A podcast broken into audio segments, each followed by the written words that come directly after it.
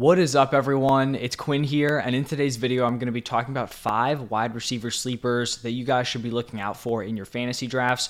These are players where, on the high end, you're hoping they can crack the top 24 wide receivers, but most of these guys, you're kind of just going to be looking for them to be able to fill into your lineup as like flex options or wide receiver threes. When I'm considering a wide receiver sleeper, these are going to be players that are being drafted outside the top 48 wide receivers. I think the wide receiver position is super deep. So if we were going like wide receiver fours, you're still going to get guys like Rashod Bateman, Elijah Moore, players like that. I don't really think those dudes qualify as sleepers. So these are pretty much going to be your wide receiver fives or later. As always, I want to know what you guys are thinking about these sleepers. Do you agree? Are you interested in them at their current price? But let's just jump right into the first one, and it is going to be Skyy Moore. He is right outside the top 48. He's currently being drafted as the wide receiver 49 on underdog. And if you guys were with me last season, you will remember that I was very high on Skyy Moore heading into the 2022 season. I even like, you know, pre draft, I really liked Skyy Moore. I thought he was a great pick by the Chiefs, and I expected him to make an impact in year one. Unfortunately, that just did not happen at all. He really struggled to carve out a role in this offense. Played in 16 games, but was only targeted 33 times for 250 receiving yards. And to be totally honest with you, I typically don't like buying back in on players who just completely face planted as rookies, but I do think Skyy Moore has an opportunity to turn it around this season, and I did like him as a prospect, so I'm not willing to like, you know, just totally toss him away in terms of fantasy football. We got to look at this Chiefs wide receiver room, and it is just all over the place at this point. The current top six wide receivers on their depth chart are Skyy Moore, Kadarius Toney, MVS, Justin Watson, Rashee Rice, and then Richie James. Let's just go through and break down these wide receivers one by one. So starting off with Kadarius Toney, he's definitely flashed, you know, some potential, but in very small sample sizes. He's currently dealing with a knee injury, and it looks like he's not even a guarantee to be ready for week one. Toney has just been completely injury riddled throughout his NFL career. He has missed 15 games in his first two NFL seasons. And it's not just like one injury. He's had multiple hamstring strains. He had a shoulder strain, an oblique strain, a quad strain. And typically, I'm not the guy to throw out the injury prone narrative, but I mean, what's that's two hamstrings. We've got like five different strains, and then now we also have a knee injury all within, you know, he hasn't even started his third NFL season yet, you know, in terms of like week one actually hitting. So I don't even know if we can even rely on Kadarius Toney to be on the field. And if he can't stay on the field in a more limited role, like are we really expecting him to come in and, you know, command a significant number of targets in this offense? Then we've got Marquez Valdes-Scantling, and I feel like we know what he is. He's going to be a field stretcher, but he's not a guy who's ever going to command a ton of targets in an offense. Then we've got Justin Watson, who actually played ahead of Skyy Moore last season, which was definitely disappointing to see. But I just think if Skyy Moore isn't going to be able to beat out Justin Watson this year, then he's just not going to be a relevant NFL wide receiver. And so far in training camp, it does appear like Skyy Moore is getting those uh, first team reps ahead of Justin Watson. Then we've got Richie James, who's going to be turning 28 years old soon and has never hit a 600 yard season. And then we've got Rashee Rice, who was picked in the second round of the 2023 draft.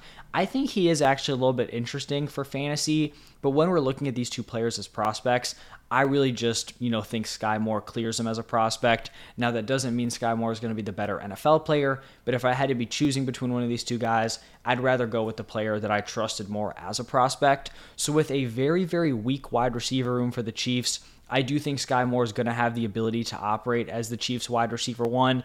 Even though he didn't get a ton of playing time last season, he still had a 22% target rate, which is, you know, the percentage he's being targeted when he's running routes. So that's not a crazy number, but it's much better than his overall like target share. So that number's a little bit encouraging for Skyy Moore. I think he'll have the opportunity to slide into Juju Smith-Schuster's role from last season, and obviously Juju didn't kill it, but that was the most valuable role on that Chiefs offense. I think this is a team where if they like you, they're going to give you opportunities. I think he's going to have a chance to make an impact here in year two. So he's going to be my first sleeper. Then we're going to move over to Nico Collins, who's currently being drafted as the wide receiver 54. And just like the Chiefs, the Texans wide receiver room is also just all over the place. Their current top six on their depth chart is going to be Nico Collins, Robert Woods, John Metchie, Xavier Hutchinson, Tank Dell, and then Noah Brown. So let's break down these wide receivers once again. Starting off with Robert Woods, I think he's pretty much cooked at this point. He's coming off a season where he played in all 17 games and only managed to turn that into 527 yards, and that was while operating as a starting wide receiver. So I just think Robert Woods is, you know, kind of trending down moving forward. Then we've got Noah Brown, who in five NFL seasons has never hit the 600 yard mark. And then we've got three other guys heading into their first season I actually like Tank Dell and Xavier Hutchinson. I really liked Hutchinson until he got like the sixth round draft capital. Tank Dell, I think, is interesting, but like the odds of these guys, we've got a mid third rounder and a sixth rounder. The odds of them coming in and having a huge role in year one, you know, really balling out, seems pretty unlikely. And then we have Metchie, who, even though he was drafted in 2022, this will be his first season because he missed the entire 2022 season with cancer. I definitely think, you know, like he's a great story. I just don't know if the odds are great for him to like step back in after missing a full season and have a huge role. And you know, like he was a decent prospect, but it's not like he was a first round guy where you expected him to ball out in year one heading into the 2022 season. So that is going to leave Nico Collins, and I do think he's a very interesting guy heading into his third NFL season. He's going to be the only top wide receiver that was actually in the Texans building last season, and in his healthy games, he averaged 10.1 points per game. Now, that's nothing crazy, but he also scored only two touchdowns in those 10 games, so he really wasn't helped out in the touchdown department. And he also really started to peak towards the end of the season. He averaged nine targets per game over his last four. I think this offense is going to be much better than they were last season. Even a rookie CJ Stroud, I think, is going to be an upgrade over Davis Mills. They also have a pretty strong O line over there in uh, Houston. So if I had to place a bet on one of these wide receivers being fantasy relevant, I would be going with uh, Nico Collins. Now, my third sleeper wide receiver is going to be Juju Smith Schuster. He's currently being drafted as the wide receiver 55 on underdog. And just being totally honest, like a mid tier wide receiver 5 price for Juju feels pretty disrespectful.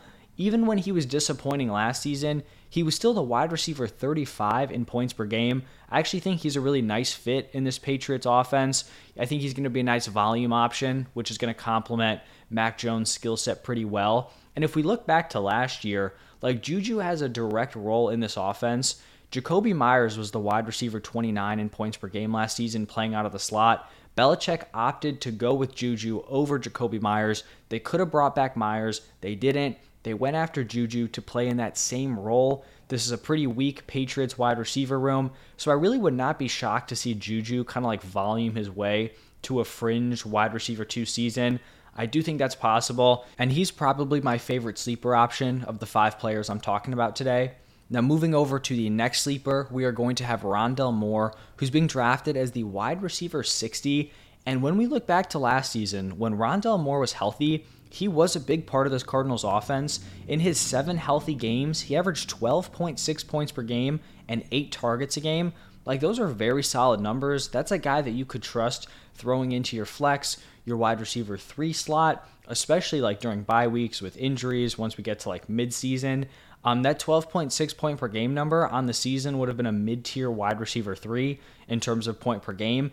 And he did that while only scoring one total touchdown. So it's not even like he got lucky in the touchdown department and we don't think that's going to carry over. He actually probably underperformed in the touchdown department and was still a relevant fantasy wide receiver.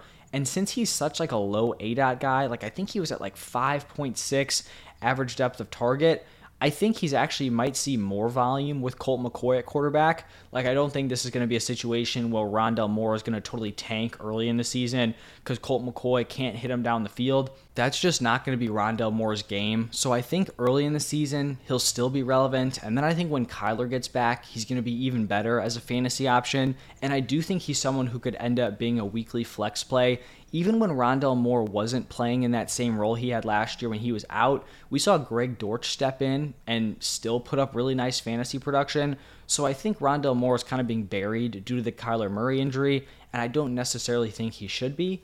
Now, the final sleeper, the fifth and final option here, it's going to be Isaiah Hodgins, and this is definitely going to be more of a deep sleeper. He's being drafted as the wide receiver 74, so he's probably going to be free, you know, in pretty much every like 12 man redraft league. Similar to the wide receiver rooms I've talked about for most of these other sleepers, the Giants wide receiver room also just kind of a mess. the Giants have so many guys here who could potentially make the roster. We've got Hodgins, Darius Slayton, Parris Campbell they just brought in, Jalin Hyatt they just drafted, Sterling Shepard's back, Wan'Dale Robinson in his second season. We've got Jamison Crowder, Cole Beasley, like a lot of potentially relevant guys.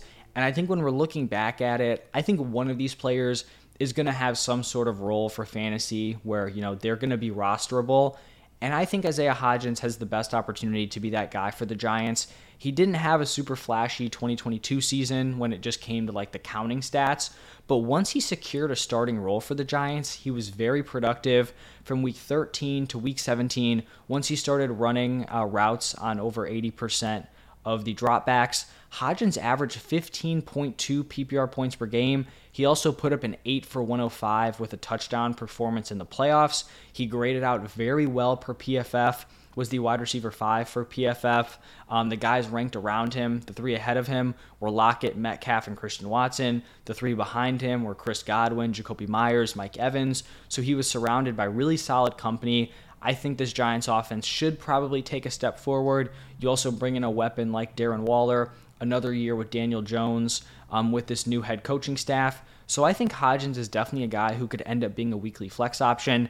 And like I said at the top, he's going to be free in pretty much like every league you're playing in, as long as you have a normal five, six man bench. I don't think Hodgins is going to be drafted in many drafts. So those are going to be my uh, five sleepers. Remember, these are guys being drafted as uh, wide receiver fives or later. So we've got Skyy Moore, Nico Collins, Juju Smith-Schuster, Rondale Moore, and Isaiah Hodgins. How are we feeling about these players? You like these guys as sleepers? If you have your own sleepers going later in drafts, let me know down below. You know, I want to hear what you guys are thinking. But thank you all for stopping by, and I will see you in the next one.